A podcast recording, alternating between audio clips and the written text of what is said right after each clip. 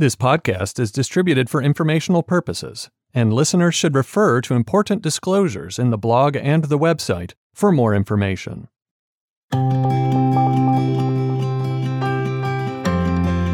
Welcome to the Wealthcast, where host Charles Boinski and his guests share their global expertise and the most current information for your financial planning needs.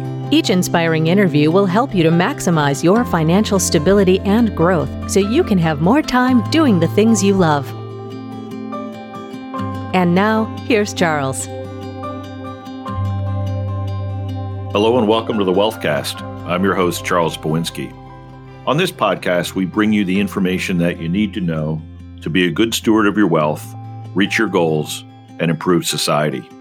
Today, I'm absolutely thrilled to have Robert Cujo Teschner as my guest. Cujo is an Air Force fighter pilot. He's served on many different postings through his 20 year career in the Air Force, but they included being Chief of Weapons and Tactics for the F 15C fighter, Chief of Training at the NATO Air Operations Center. He's a distinguished graduate of the National War College and a veteran of the 7th Fighter Squadron, which he commanded.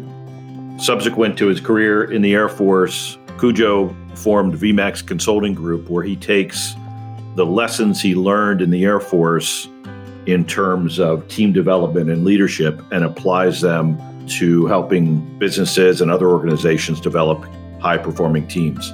I hope you enjoy this episode as much as I did having the conversation with Cujo.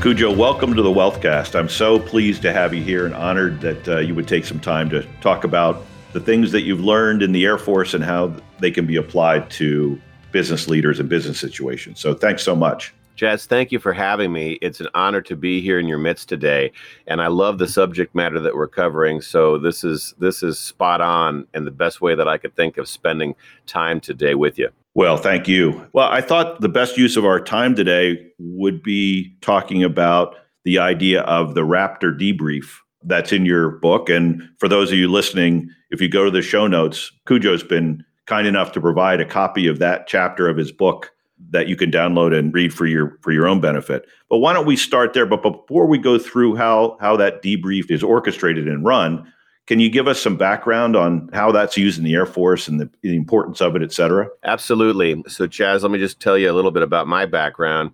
Coming out of high school, I was about a 145 pounds soaking wet. I was a non athlete. Uh, I was the guy that 100% of people surveyed said there's no way this Yahoo is ever going to become a fighter pilot. But I was I told anybody that would listen that that was my ambition and it was firmly planted in my soul that this is what I was meant to do. And so uh, ultimately, I was accepted to the academy. Ultimately, I got a pilot slot at a time when there weren't that many. And the next thing that I know is I'm in pilot training going through, and I, I get selected to go fly the F 15. And this scrawny non athlete gets into a world of high performance, a world that's volatile, uncertain, complex, and ambiguous. And frankly, even though I knew that this is what I wanted to do, I was a bit intimidated once I got into that world going, "Hey, can I can I actually pass muster? Can I do this?" And what I found was was that not only was the answer yes, but the people that taught me, the great instructors who shaped and molded me, they utilized the power of accountability to get me past the hurdles to excellence and in very very short order reshaped me into who they knew I needed to be to be an effective teammate on teams that have to win, no matter where we are on the planet. And so, in a, again, a very short period of time, I came to champion and advocate for the approach that transformed me into becoming the best teammate that I could possibly be. And I tried to start thinking about what are the domains might this approach be useful in. And when I retired from the Air Force, the obvious answer to that question was the business teams that we field.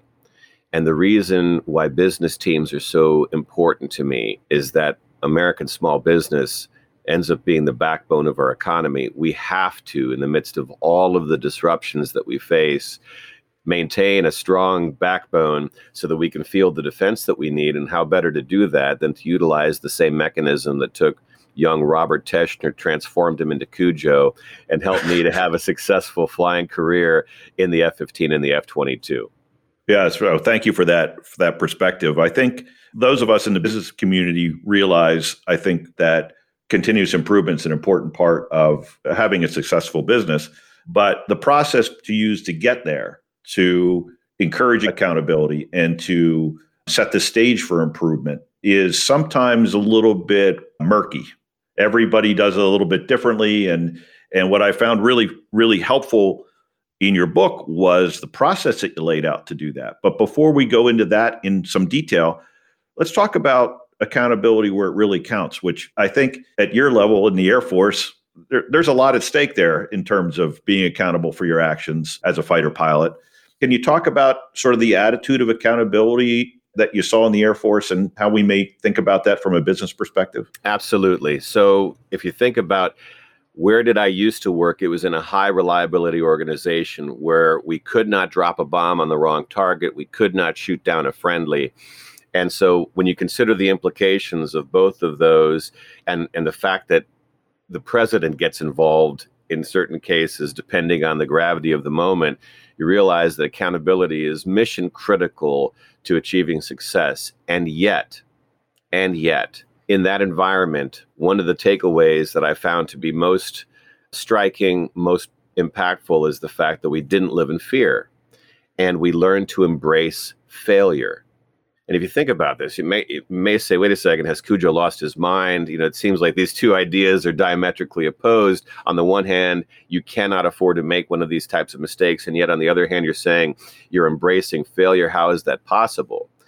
In the high performance world, what we've learned is is that we have to eradicate the fear in order for us to perform our very best. And we also have accepted the fact that even in the pursuit of excellence, we're never going to fly a perfect mission and we're going to make mistakes along the way. By being open to talking about those mistakes, we don't repeat them.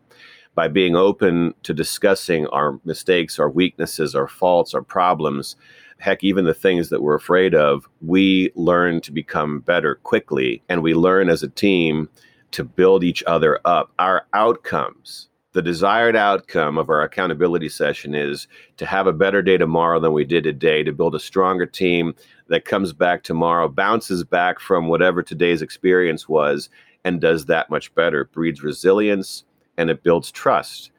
When you take and think about those implications and you and you transfer them into the business domain, I cannot think of a business that doesn't benefit from eradicating fear, from learning how to avoid repeat mistakes, and especially in the midst of a global pandemic, learning how to be resilient and come back stronger tomorrow than we were today.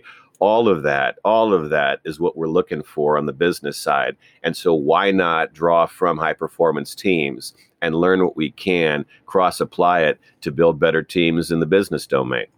Yeah that's that makes total sense to me. So it's clear to me having conver- had conversations with you in the past and also reading the book that that this that this process is sort of the core of the whole accountability improvement effort and it's relatively straightforward. It has to be. It has to be. It has to be repeatable. It has to be something that's comfortable. It has to be something that the newest member of the team can embrace quickly, as well as it has to be sophisticated enough to allow us to unpack the tremendous disasters that take place, all of the things that, that exist in a fighter. School. I mean, if you lose an aircraft, if you lose a, a team member, we have to learn how to learn from that experience quickly so that nobody else goes through that same experience on tomorrow's mission. And so what we what we see here in the approach that I call Raptor, which is the encapsulation of the approach that I taught and experienced for, you know, my 20 years as an Air Force fighter pilot. What we find is the Air Force has invested a lot of time, a lot of energy, a lot of resources to craft an approach that works consistently no matter where we are on the planet. And the simplicity, the utter simplicity of it, allows us to be able to take it and cross apply it into the business domain and then further cross apply it into any other team domain that we find ourselves in. Yeah, that's that's fascinating. And I think it's it makes total sense. So the first step in the process is to reconstruct what happened. And I and I imagine that this might be the most difficult depending on the circumstances, especially in in the high performance environment you were in previously. Let's talk about that first, and then move on to the the second step. So, can you walk us through how that reconstruction should should occur? Let's take one more step back, if we may, Chas, and let's talk about the necessity of a fact or evidence based approach to accountability. What I've found in my experience in any team setting that I've been on, and we'll, you know, you look maybe outside of the Air Force first, a lot of times we as leaders have a tendency to trust our gut. We we've been conditioned to do so because that's expected of us. We make decisions based upon limited information, and most of the time that we're right. Colin Powell talks about he needed only about 30% of the information to make a good decision. He said anything more than 80% was was almost too much. That said, when we're practicing accountability, there's no need for us to trust our gut. And in fact, the danger of doing so says if our perspective isn't complete, if we don't have enough of the facts, we may go down a path that ends up harming members of our team. And because we're the leader, the team members that we're we're working with, they may nod, they may say, Yes, boss. You know, they may say, You're right. But on the inside, they're going, Are you kidding me? Didn't you see that I did this and that so and so did this other thing? You missed it completely, but they but they may not share that. And so the factor evidence based lead in to this accountability approach is designed to protect the leader from doing something that he or she may regret later on. And it's also designed to allow everybody to have a say in the capture of the facts. And so it's a collaborative effort. It's one of those where we sit down, we block out enough time in a room that's got a whiteboard or some other way to capture the relevant data. Somebody leads, harnesses, shepherds us through this process, but their job is primarily to elicit inputs and so if you and I are sitting together debriefing something, I'm not just going to say, all right, here's what went down and how come and what, you know, how, did you allow this to happen? It's going to be a, here's how I remember things kicking off. Chas, what is your perspective? What am I missing? What have I already gotten wrong? And so it's a participatory exercise to capture our combined perspective of the facts of what it was that took place. And only once we've armed ourselves and equipped ourselves with the relevant facts can we then go further and practice accountability well. And one rule of thumb that I would offer if you're convening to conduct a debrief on the heels of this podcast, and let's say you've only got 20 minutes to do so, you're going to want to spend up to half of that time just on the reconstruction, just on the fact gathering. That's how important it is. It's going to feel awkward and uncomfortable the first time that you do it. You're going to assume everybody knows what happened. Trust me. Trust me on the validity of the approach and on following that rigor always. And let's just say that it turns out everybody had the same shared perspective of the facts. Validating that says, I care that we're all on the same page going into this approach here. And even even that lends credibility to the whole you can't go wrong by taking the time to gather the facts collaboratively. It sounds like uh, that, that that fact gathering is the most important foundational element of the whole process. It is and we equip ourselves in the fighter world. We've got tapes that record everything in the cockpit. And we'll come back and we'll review those tapes before we convene for a debrief. I think in the business world, we do similar things. We might have a meeting, there's a scribe, the scribe's taking notes. We're going to use those notes to help us with the reconstruction. Uh, it could be that at the end of the day, we gather our thoughts together and we, we have a journal of what it was that took place during the day. Whatever the techniques are to capture the relevant facts, data, that we're going to use in our debriefs. Let's harness that to help us to have an expeditious debrief, but let's prepare for the debrief by putting our thoughts down on a piece of paper so that when we come in, we're already armed with at least our individual perspectives of what took place. I've had CEOs tell me that just preparing for the debrief yielded tremendous insights that were tremendously useful in helping the team to move forward in a positive and effective way. Yeah, I think um, based on what you're saying, it also would appear that making sure that before you actually start the process, understanding clearly what the mission and the outcomes are that you're looking for is a further prerequisite, right? Uh, you know, and I, I believe you talk about that in the book. It's the clarity of what is it that we're trying to do. If you don't have absolute clarity on that, then debriefing doesn't yield the results that that may be helpful to the organization, or is unlikely to yield the results. Amen. It's all about what was the mission and what were the objectives. If we don't have clarity on that, we don't have a solid entry point into the practice of accountability. We run the danger then of having people with different expectations of what an acceptable outcome was. And so, therefore, we're holding each other accountable for different things, which can create conflict and cause us to be frustrated in the team accountability setting. So, you're 100% correct. The entry point is always what was the mission? How did we define success? Or what were our objectives? And that frames the umbrella under which the debrief is conducted, which then sets conditions for proper accountability. So let's imagine, for the purpose of this discussion, we've we've clearly articulated the mission and the objectives that we're trying to achieve. We've gathered the data after the mission, after the project is done, and then we walk into or or we step into that reconstruction. All right, something something either went okay, poorly, or really well. Let's talk about how we talk about that as a group and as a team in that reconstruction, Chas, there is no emotion, there is no judgment, there is no evaluation. It's simply the gathering of facts. And what'll happen is, is that early on, as we embrace this approach, folks are going to violate those principles. As we collect something, if something didn't go well, somebody on the team's going to say, "Hey, why did you do that, Cujo? Didn't you realize that?" Da, da, da, da, da. And it's the team lead's responsibility to say, "Hang on, we're not there yet. Hang on, this is just." the emotion free capturing of facts. And if the leader can come into the debrief with a positive, affirming tone, if the leader can come in there and say, look, we understand where you want to go with this. We're going to get there. It's all okay. Let's just stick to the process right now. It's going to help everybody on the team to acclimatize, I suppose, and to follow the rigor appropriately.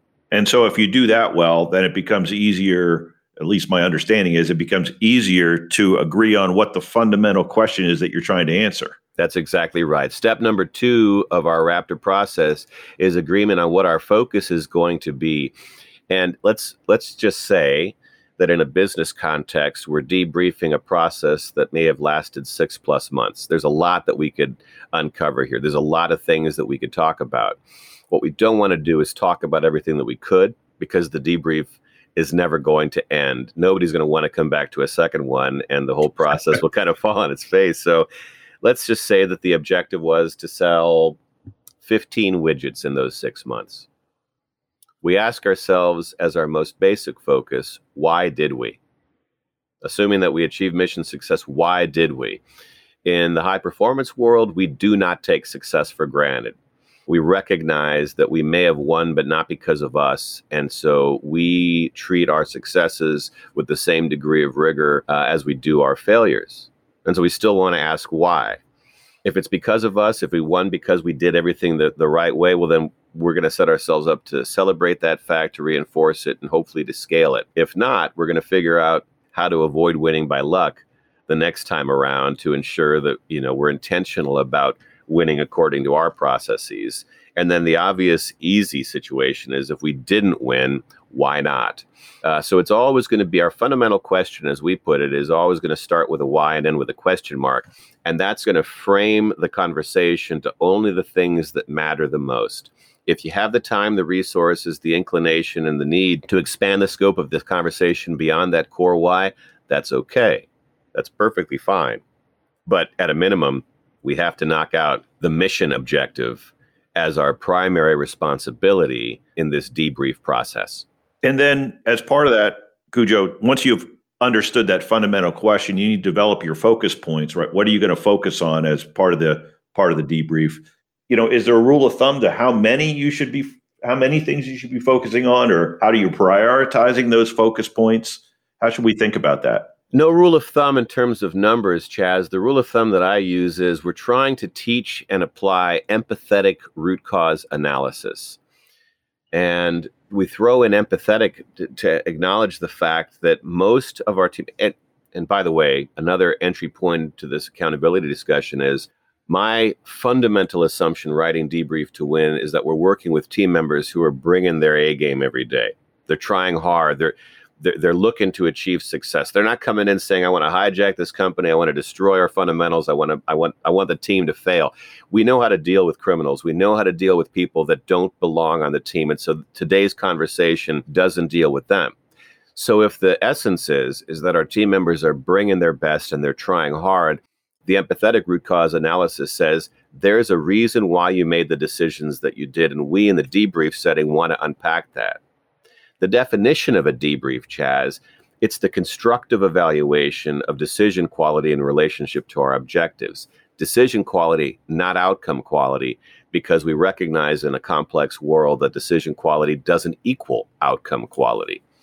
And so, with that as the reference point, we go back in and we take a look at in steps three and four of the Raptor debrief what was the plan? What was our concept of operations as we stepped out the door today or whenever it was to achieve mission success? And then how does our capture of the facts or the truth compare to what it was that we thought we were going to do? And that gives us the basis for for the questions we're going to ask the focus points that we're going to spend some time analyzing. If there are deviations if there are things that that don't look the way that we expected them to those might be potential answers to our why question and so we're going to explore those. And we're going to do it not in an accusatory way but in a way that says i care to understand more about why you chose to do the things that you did Yes. And that's then going to lead us down the path of people sharing the stories that inform the decisions that they made to justify that, you know what, they did try hard and maybe they made the right decision. They just didn't know how to execute it. That's an easy fix. Or maybe they made the wrong decision because they've never been in the situation before. This is an easy fix. Most of the challenges that we face are easy fixes, but we've got to equip ourselves to understand why did our team members or fellow teammates do the things that they did yeah, and you have to create the conditions where they can articulate those things as part of the solution, not as the cause of the problem or the success, even, right? That's exactly right. And what we champion here is setting conditions for success by building psychological safety in all that we do, creating an environment where it's okay to be vulnerable, to admit to weaknesses, to mistakes, to whatever it might be in a team setting. And if we can create psychological safety now, now the steps of the Raptor debrief can fully come alive because people can speak without fear. They can talk about areas where they may have failed, with the desired outcome being to learn from the whole experience so that tomorrow goes better than today did. So the outcomes that were sort of expected are are one issue, right? That's they're relatively straightforward. There's two the two extremes are are probably the harder ones to deal with. The the poor outcomes versus the really good outcomes. Is there a difference in terms of how you deal with those in the extreme? Not really. And in fact, what I learned early on in my evolution as a as a leader in the flying domain. So you know, you spend probably a year to a year and a half as a uh, as a wingman, as as somebody who's supporting the rest of the members of the team. You know, lowest level of responsibility on the team, very basic things that you need to do, and then all of a sudden you fleet up, you ramp up, and and and you're making the call on behalf of the team. That's a tough transition.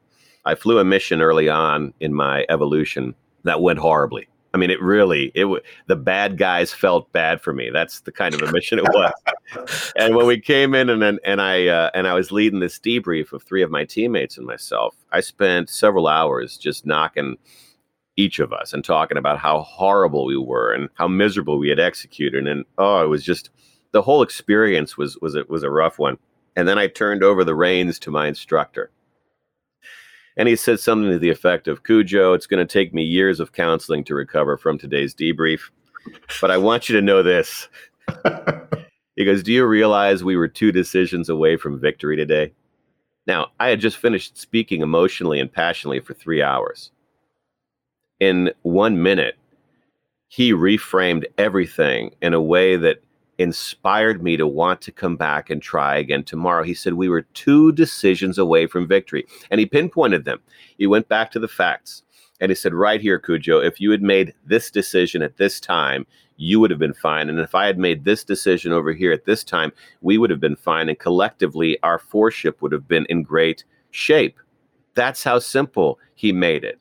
He said, Cujo, do you have any questions? Is there anything that's confusing to you about this? I said, Actually, no. He said, Are you ready to come back tomorrow and win this thing? I said, You bet, boss. Let's go do it. And in 10 minutes of his debrief, the one extreme, as you put it, Chas, where we did not achieve mission success, looked totally differently. Now, let's take and cross apply that into the family team domain and think about our relationships with our kids.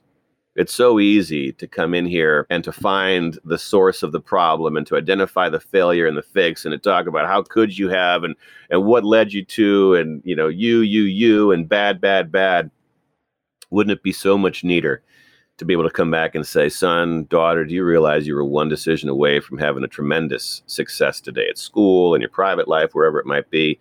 Any questions about how to make that decision better next time? No? Well, then I love you and go forth and conquer. It reshapes the way that we talk about one of those extremes. I'm not worried about the extreme where things went well because if we can come back in and, and identify the root cause of why and celebrate that, that always feels good. Mm-hmm. In either case, coming out of a debrief done well, we ought to feel pretty darn good about our ability to bounce back and win tomorrow. Yeah, learning from your errors is is the most important part of continuous improvement, in my view, and creating a structure to enable your team or your family or or someone else you care about to do that. It seems to be the keys to the kingdom. Absolutely. And in today's world where we are continuing to, to grapple with the implications of a pandemic, societal disruptions, you name it, I would argue that the faster we can learn, the faster we can apply quality learning into how it is that we march forward to tomorrow, the more confidently we embrace the disruptions that are out there and the more poised we are in handling it and the better equipped we are as leaders to lead through it and the better our teams respond to it. It's it's just a, a net positive. All we have to do is figure out how to embrace these tenets and apply them wherever it is that we work. I, I have to say you've done a really good job of articulating the importance of it and creating the structure that you would need to implement this, whether it's as you mentioned in, in a family situation or or in a business situation. I've been practicing, uh, you know, in my, my field for a long time, and I've learned over that time that you know we're going to have successes, and those are great, and there's things you can learn to make the next success even more successful. But how you're going to really take step forward is to acknowledge that you're going to make errors, and then developing a process to deal with those errors and improve from them in the future. And I just wish I had learned how to do that in this methodology 40 years ago. It would have made things, I think, a lot easier. So, uh, better late than never, Cujo. That's right. But uh, I really appreciate you spending time with me today and and sharing this methodology and process. And I would I would encourage the listeners to take advantage of the fact that you can download the chapter from Cujo's book on this subject on our website in the materials for the for the podcast. In addition, we've included all the information that you would need to get in touch with Cujo should you desire to do so. I can say from my perspective, I've thoroughly enjoyed the conversation and all the conversations we've had and and really appreciate your willingness to share your your ideas with with the listeners. Chas, I would echo everything that you just said right back to you and I've especially appreciated building a friendship with you ever since we first met uh, at one of my presentations. I'm passionate about what it is that I wrote about only because I benefited so tremendously from it. And I realize that we've got these small pockets of goodness where folks understand how to do this. And so the vision here with our little company is to spread that wealth, to help build teams that understand resilience, positivity, forward looking, and how to build cohesiveness and trust to do better tomorrow. Why wouldn't we? Why wouldn't we harness this for good to help the economic engine, the backbone of our economy, to stay strong so that we as a nation can remain strong? I appreciate the opportunity to share this message with your listeners today, Chas, and I appreciate the ability to continue to work with you to bring Debrief to Win out into the world. Great work, and thank you so much for your questions today.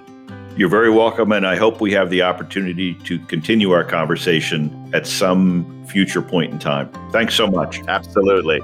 My pleasure. Thank you, Chas. Thanks for joining Robert Cujo Teschner and myself today on this episode of the Wealthcast. I hope you found it helpful. We've provided additional information, including, as I mentioned, one of the chapters from Cujo's book, Debrief to Win, that has to do with the Raptor debrief process. In addition, we've provided all of Cujo's contact information in the show notes for this episode. Thanks so much again for joining us, and we'll look forward to connecting on the next episode. Thanks so much.